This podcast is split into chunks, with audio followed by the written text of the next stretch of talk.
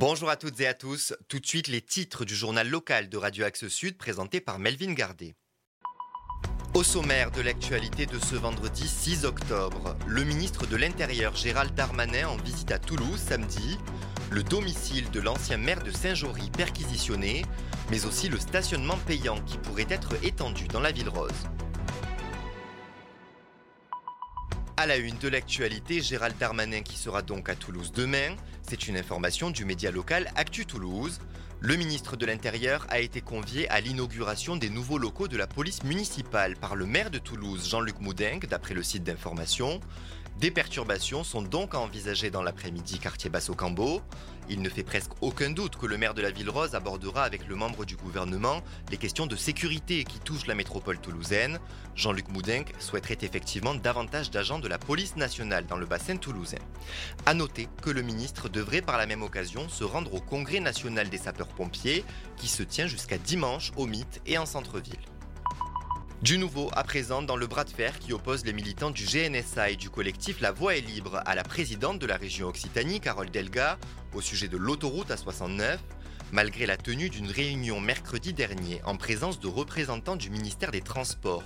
Le fossé semble se creuser encore davantage entre les pros et les anti-A69. Le président du GNSA et militant le plus médiatisé, Thomas Braille, en grève de la faim depuis plus de 30 jours, a ainsi annoncé le début d'une grève de la soif ce lundi 9 octobre à 14h.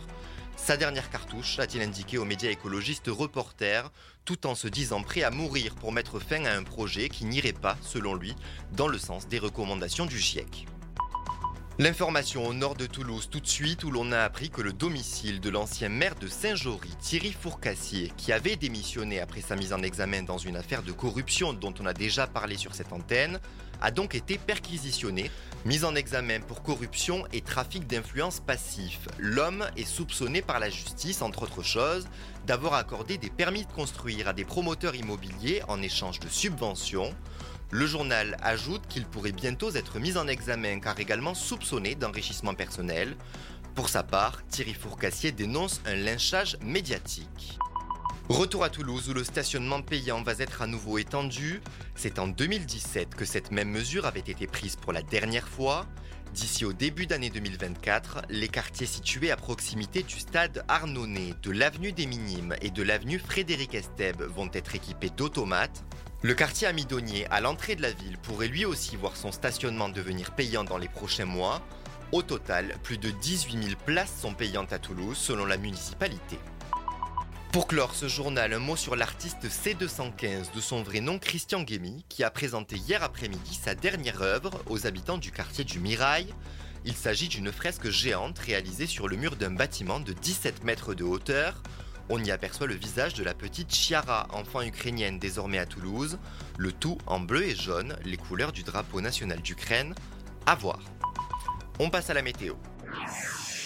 C'est un très beau et chaud week-end qui vous attend avec dès cet après-midi un ciel toujours parfaitement dégagé et une température de l'air à 26 degrés. C'est 8 degrés au-dessus des normales de saison. Il fera encore bon dans la soirée avec 21 degrés.